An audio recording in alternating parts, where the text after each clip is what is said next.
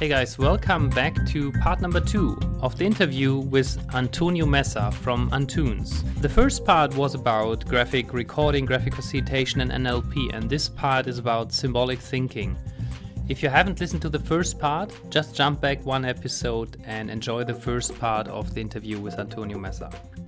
Otherwise, I would like to invite you now to jump straight into part number two. And before we do that, a quick announcement about our volunteer program. If you would like to explore what it means to be a Bikablo trainer or you would like to become a helper in the training, then we would like to invite you to be a volunteer. From the volunteer, you can become a professional helper, and from there, you can become a trainer.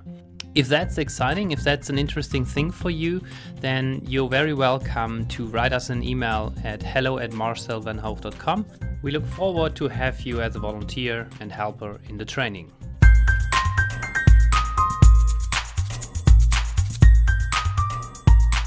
Welcome back to the Bikablo Radio, interviewing Antonio Meza from Paris. This is the second part of the interview with Antonio. In the first part, we talk about Antonio's life story and his career as an NLP, so neurolinguistic programming trainer and coach.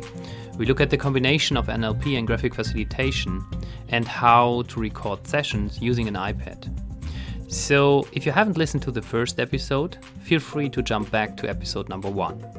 In this second part, Antonio gives you an introduction into symbolic thinking. Everyone uses symbolic thinking, and we don't have to learn it. For example, a person with hanging shoulders or a sad face would be seen as not resourceful, while a person on top of a mountain in the Superman posture would be seen as very energetic, right? Here, it doesn't matter whether it is a real person or a stick figure drawing. Symbolic thinking describes the process of creating an internal representation of a situation, scene, or thought. We use all our senses to imagine the situation and create our own internal representation. Every person is different, so that everyone creates his own emotional reaction about the scene. Understanding the concept of symbolic thinking makes you a better graphic recorder, as you can use those metaphors to tell more engaging stories, even about the most boring topics. Just ask what the topic means for the people in your story and find out the right metaphor. And now, without any further introduction, let's head over to Antonio, part number two.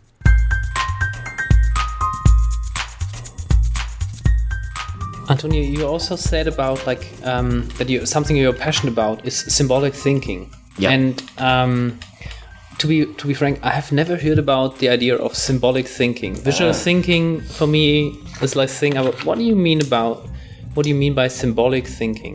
This is a topic I could speak hours about. When we speak about visual thinking, it's just one part of nonverbal thinking. When we think, we think with internal representations. And we create internal representations with our senses. So basically, when we think, we use, we, we do use language, but we use also other types of sound. We use image and we use sensations and very rarely, but it can happen that we can also use olfactory and gustatory input. Olfactory, like from scent, Oh, yes, and gustatory Yeah. uh, input for thinking, like imagining. Yes. So the word imagining comes from image, from from an from an image. It's like if we are creating internal pictures. But when we are imagining, we're not using only images. We're using probably at least two or three of these other senses. So our imagination includes words and sounds and sensations and sometimes taste and and, and scent. Um, that's part of uh, NLP is very interested on decoding how we use the senses to create internal representations. Okay, so internal representations help us to imagine something that is not happening right now. Imagine something that happened before or that will happen in the future. But we don't use thinking only in a literally way. So I not only think about what I'm going to be doing tomorrow, the seminar and the content is not only linear thinking. It is, um, it is symbolic thinking in the way it's- right? Yeah, and not only spacious. it, it, there's a there's a component of space. Yeah. But when I say, for example, the fact that we can think with metaphors and symbols, and we use them in our language. When you say, for example, uh, it's raining dogs and cats, it's an expression, but you immediately get the sense of something unusual and very strong. So this phrase creates an emotional reaction. And that's the nature of symbolic language. It's a metaphor that creates an emotional reaction towards something. When you um, say, for example, well, in the US, they say, uh, I feel like a million dollars. So what is, how, how does a million dollars feel like? But there's a, there's an internal feeling that if you had a million dollars, then you could probably feel great because you could be uh, wherever you want, doing whatever you want. So maybe you feel free. Maybe you feel happy. Maybe you feel powerful. You don't know, but everybody has a specific personal meaning for that expression. So the phrase encapsulates a symbol and an icon. When we draw an icon or any drawing in the board becomes a symbol of something. When you draw, for example, a very typically a light bulb for an idea. What if you stop one second and think, well, what does it? Why do we draw a light bulb when we're drawing an idea? Yeah. It's because of the light. It's because when the idea we are comes, yeah. we are enlightening something that before was obscure. And now we can see better thanks to this idea. But we can relate to that even without analyzing, even without thinking about it. And we're trying to decode it, but in reality is the first language that we had even before being able to use articulated language with words. Yeah. We were already using symbolic language to put, for example, a hand in a cave that will symbolize maybe a person, maybe a hunter, maybe a sorcerer, or maybe a whole community.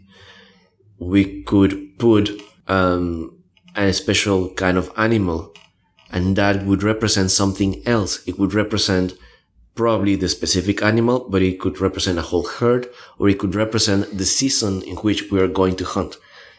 So it's polysemantic. It has it has a lot of meanings behind.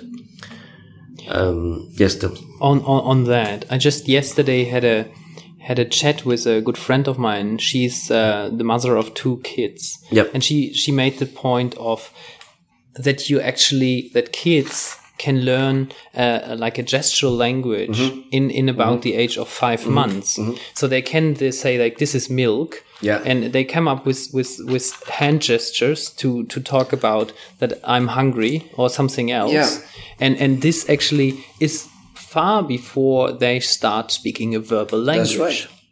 Because it's a symbol that represents a concept. It's, it's like um, Chinese ideograms. Yeah. Each each ideogram represents an idea, not a sound, but an idea. And each idea connects to a specific feeling that we have. Now, when we speak about metaphors, that's that's the power of metaphor and, and symbol. Um, you give meaning to something else. So you make a certain shape with your hand, and you say, "Well, this is milk." And if you're consistent about it, then you create the connection in your head and then you identify this is milk.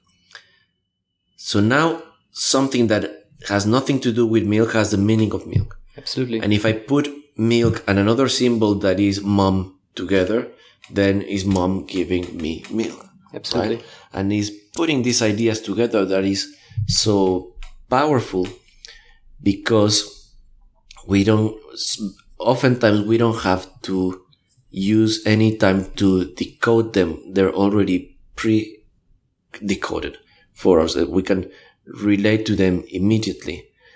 There are certain signs that are culturally based, Yeah. right? Certain signs that you do with your hands or that you draw. Um, for example, the, the, the heart with an arrow. We know culturally that represents love or that somebody fell in love.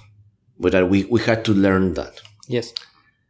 But there are certain symbols that we understand even we, we didn't learn about it. And those are the, the ones that are even more interested about. Like, for example, you draw, you, you teach a Bikablo hmm. and Bikablo uses a lot of the, the uh, human body into it. But if you pay attention to it, even if the drawing of the human body is very simple, it communicates emotion because of the position and the energy of the body. And that, that I learned through animated cartoons. So very simple. You have a, a, a stickman that is caved in, like yeah, yeah, caved in from a posture, like yeah, weak, yeah, yeah. yeah, round. And together you have a stickman that is straight up and raising Express, the arms. Yeah, you have two totally different emotions there. Yeah, and you don't need to know if the first one is depressed or sad or angry. Yeah. You just know that this person is not resourceful yes. and you can feel it. Yes. And the other one, you don't need to know if he's successful or happy or what. You don't need to know the specific emotion, but you know that that's something exciting and resourceful and that the two of them are very different. And you don't have to learn that in a dictionary. You just see that and you understand that for one, life is great and for the other one, life is much more happy. Now that's, that's a basic level of meaning. If to that you add a couple of other little things that you make it more specific, but you start with a baseline that everybody can relate to. So when you draw a character, you have to pay attention to the shape of the body exactly. to communicate the right emotion. So the way the way we talk about it is like I let the people. I'm not teaching them to draw the emotion yeah. figures of Bikablo, for example. I just let them explore it, and then we debrief what is the shape, what does it look like, how does mm-hmm. it, um, how's the body posture, mm-hmm. and um, then it's like, what is the angle of the shoulders or the head, and all those things that really they, they come up with it. Everyone knows it already. Yes. It's like this this uh, unified, like everyone speaks, uh, understands the language. Yeah. You just need to reactivate to, to, to also speak the language, right? When you yeah. draw. And, and, um, I, I'm just while you while I was listening to you, I have one th- thought, and mm-hmm. it might be interesting to explore that. It's like if you imagine a, um, a not resourceful, maybe a sad body posture. Mm-hmm. He's maybe has like floppy hands and yeah. just hanging down. He's yeah. like shoulders are hanging sad, but he has a smiley face. So that becomes an interesting contradiction and I, I I'm I'm having a guess here, but I'm this might lead to fun, uh, to joke, to like it's something that is. If I draw someone who's like not aligned with the whole, it's not it's not yeah, it's not in in doesn't make sense in line. So it's like basically one part is is the opposite, and it looks for me like a joke or like well, in that case, it, it depends a little bit more on context. But for example, the first uh, image that came to mind when you were describing this character is somebody that just finished a marathon. Yeah. So you're exhausted but happy. Yeah. Okay. Yes. And a marathon, it can be a real marathon, but it can be a symbolic marathon. So it can be that you just finished a huge project that took you months and work and stress and you were not sleeping, but you finish your project and you got a race. So you're exhausted but happy. And it's a marathon. So that's another symbol. So sometimes we say, I'm in a, I'm in a marathon of a week. What do you mean? But everybody understands what you mean. You have, you're in a lot of, putting a lot of energy and it's very exhausting and you don't know if you're going to finish. But if you finish, then you're a champion. Mm-hmm. So that's how, that's how symbolic language uh, works. Um, a very good reference for that is um, Californian cognitive. I, I don't remember. I always forget the name of his discipline, but his name is George Lakoff. George Lakoff. George Lakoff mm-hmm. from uh, California, and he explains the concept of embodied metaphors. Mm-hmm. Basically, what he says is that we can think because we have a body, and that every concept, every idea that we use has a minimum of physical component of sensation in it that you can relate. So, for example, when you speak about freedom, only, only by the fact of speaking about freedom, there is some change in your body that feels in the way that you feel free. And it's because of that that you can put some content of your own body and, and the, then the concept of freedom has some meaning for you. And if you speak about happiness, you have your own version of happiness. I have my own version of happiness. Uh, scientists will say that we all have the same biochemistry of happiness. But the fact is that we know how happiness feels in our bodies. Yes. So we can understand the concept. is not only intellectual, it's intellectual and embodied. And those together create meaning. Mm-hmm. So when you're doing recording, graphic recording,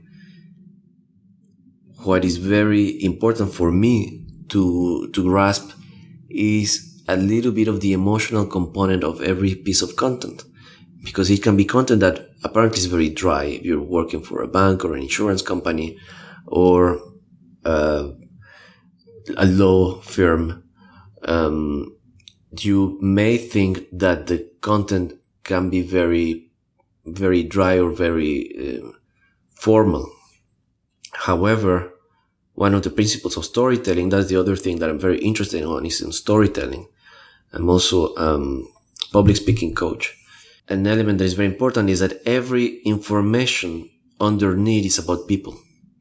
And every goal, every strategy, every strategy, every um, achievement of a company and every set of numbers in the end underneath is about people. So if you think about that, then you can represent any kind of information when you, when you say, what, what does this mean for the people behind the numbers? For the people that are creating the numbers, the people that are producing or in charge of this company, but also for the people that are receiving the service or the law or the new policy that these people are creating. What is the result? And therefore, what is the emotional result for them? What is before and after? And then you get emotional content. Yes. And when you get emotional content, you have resonance with the group. Yeah, I you- think. as soon as you look for who's who's who's basically affected of it and who's who's participating in it it becomes a story. And it becomes like a you have an emotional connection because you can basically join their role right? You become this hero or you become this person who is affected by the hero. There might be the opposite right? Might be negative or might be positive and you really Yeah. feel this this way. Absolutely. Like one, one example of what I was just speaking about in terms of uh, embodied metaphors. I really, one thing that I, I sketch very often is the person running inside of a hamster wheel. yes And everybody laughs about that one. And I do that often when people in a seminar, they say, well, we're wasting a lot of energy and we're not getting anywhere. Or I feel that in my job, I'm doing so many things and I'm achieving so little. And then I know, okay, this one is often the case that people will resonate with that. And why is that? You see, you see the person running inside of the hamster wheel. You know that they're using a lot of energy and not going anywhere. And everybody laughs with that. yeah Why? Because you can relate to the situation. You can relate to the energy being spent and no distance happening. and everyone has seen it and it's a everyone can relate to it because you might have been in this life situation like everyone Exactly. Yeah. yes Exactly. yes Exactly. Nice. So that that's an example of embodied embodied metaphor. um i think it's a great introduction to symbolic thinking it's really good as i don't know the topic so well Yeah. um is there anything missing to give like a three a, a round view around symbolic thinking so you talked about the senses and how we uh, make sense out of yeah. how we how we think. It's not just visual. It's not just visual thinking. It's the senses, so all senses we use, Is visual and you create and an emotional. sensation, Yeah. sensation and visual, and uh, obviously sound. For example, another example is when you draw a person on top of a mountain. Is similar to the marathon example. yeah, People can relate to that because even if you've never climbed a mountain, you know that it's something that it requires a lot of time and energy in order to get there. But once you're there, you're a champion and you feel uh, you feel great when you're there. So when you draw something like that, it triggers their own, and this is probably what is missing in terms of symbolic, um, symbolic thinking. When you draw a metaphor, like the person in top of a mountain, it is a person and it's a mountain. It's a person in top of a mountain, but everybody will relate in their own way with the content of their own life to that drawing. Yes. Everybody will connect to their own mountain, their own struggle, their own challenge, their own story. And everybody, so this mountain is a symbol for their own struggle. And the person in top of a mountain is themselves achieving of overcoming an obstacle. So it becomes an inspiring symbol. So it's a symbol because even if it's specific in terms of the drawing, it's open enough for everybody to project their own life in there. And that's the power of symbolic language. With the same symbol, you can connect with everybody because everybody puts the content of their own life in there. Nice. Thank you for this introduction to symbolic language, to symbolic thinking. Really yeah. cool. Is there anything you would like to share? Any projects you'll work on you would like to talk about? One one thing that I'm yeah. also very that I've been exploring is also the the, the power of graphic recording in coaching sessions. Mm-hmm. Because most of the time I think we think about it as a tool for big groups and seminars, etc. But as a coach, I've been doing a lot of li- live sketching in front of my client and it's very, very powerful because in the end, they have a visual representation of the journey that we went through together in the coaching session and is much more powerful than handwritten notes. Sometimes that's, ah, that's the other part that sometimes I, I do. I don't do it often, but I've done some workshops getting people to do their own graphic recording, um, without a formal language like Bikablo or other one, but I help people to discover their own way of representing things with a little bit of storytelling and a little bit of basic uh, sketching skills. For example, I get people to play Pictionary first. Yes. And they have fun doing that.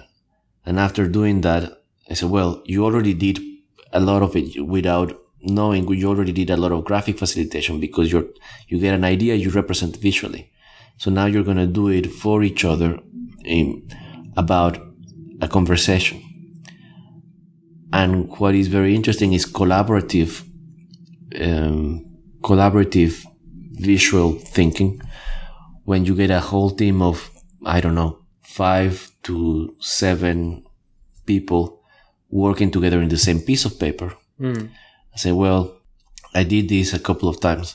You have to collaborate and represent visually together where you are today. And then in the other extreme of the page, now you're going to represent visually where you want to be. Yes. And then in between afterwards, now you have to represent visually how you're going to get there. You bridge the gap. And you bridge the gap. Whatever. And climb over the mountain. What is very interesting as they use these old sorts of metaphors and symbols obviously they're having conversation together, but in order to represent it graphically, they have to come up with their own visual representations. And it doesn't matter if they have good or not so good drawing skills. What it matters is the, in the end, those symbols represent something that they truly believe into and that they achieve together as a group. So I'm, I'm very interested on using visual uh, language, visual representation as a tool for collaborative intelligence. And the other thing that happens there is like if you see like what we see and what we do by, mm-hmm. by visualizing together, yeah. actually like you show more about yourself. It's this so the subject of vulnerability. Yeah. Like because you connect much deeper, you see my failure that I can't draw a sheep like you can. Yeah. Yes, or whatever, or like uh, any animal. I'm not good in that. Yeah. And you see, like I'm trying and I'm maybe fail, and we just laugh about it. So you connect much stronger through that and know each other better. And so just by doing that together, going a bit out of the comfort zone, already that connects you. You're bonding between Yeah. the people. Yeah. Yeah. Yeah. Um, and I guess the last thing I would like to share is also I I belong to this Facebook group of graphic facilitation around Yes. the world, and I see all the, the conversations. Very interesting. People publishing photos of their work is I think is very very inspiring. And one of the topics that I've seen recently is about animated videos. I think a lot of people that we do graphic recording, we get asked about animated videos because the whiteboard videos became so popular uh, a few years ago. And I think people just assume that we can do it, uh, that everybody can do it. Um, and I guess everybody can do part of it or some of it. Um, but because I was trained on screenwriting and on, on video production, then I do enjoy a lot doing that kind of work. So I've been doing a lot of that recently and very happy about getting some work doing that because then I get the collaboration since preparing the script with the client, then developing the storyboard together in a collaborative way. And once it's validated, then producing the video with the sound, the voice and all that. So I think what is very interesting because it's work that can be well paid Yes. um, it's interesting to use your skills as a graphic recorder and enhance your skills with some storytelling so that you can support a client to really tell a story in two to three minutes that then you can represent visually uh, afterwards. But once, once you're very clear about what is the core message that you want to communicate, the power of these videos is that they are also mesmerizing because you see the animation in front of your eyes and you listen, you pay attention and something you, something happens that you connect with the content and they're memorable, but they will only be effective if they're truly connected to the core message. So in my experience doing videos and also with uh, public speaking is that the first step is to be really, really clear about what is the what is the message and intention of this video. Then the fun, fun part of writing and illustrating comes later. But most of the work has to work with your client on being how you're going to use it and what is the effect that you want afterwards. Yes. Once you have that, the rest is uh, creative and fun. But you don't want to do all the part, all the other part without being clear on those two questions before. Because if you want to tell too many things in once, it becomes very quick abstract and you can't really and get this it will become very expensive Yeah. in time and money for you Yeah. because the result will be ambiguous. Yeah. Your client won't like it. Yeah. They're gonna say, "Yeah, it's fun, but there's something missing." Oh, but we forgot to say this. Ah, but uh, what if these people say it? And that? So you want to answer all those questions before, so that you can come up with a result that is very crisp, that is to the point, because you have a point, hmm. and then then you can have fun with all the creative part. But really pay a lot of attention and, and spend a lot of time on being clear on what's the intention and the message and how they're going to use it. So that then your work is valued for what it really is, which is the capacity of conveying content in a fun way. Awesome. Antonio, I think it was awesome to talk to you. Thank you. If I'm anything missing, otherwise, I want to thank you absolutely for coming around. And uh, it was amazing to have a deep dive into symbolic thinking, and it's really cool. Um, how you're obviously traveling the world as you just traveled from Paris to Yeah. Melbourne, but like um, how people can get in touch with you if they are interested in your work? I have a website is www.antoons a n t o o n s dot net. That's the website where you can watch a few of my videos. Where you can see some of the examples of graphic recording or illustrations from books, and my contact information is there. Perfect. Antonio, thank you very much. Have a nice evening. Have a nice evening, you too.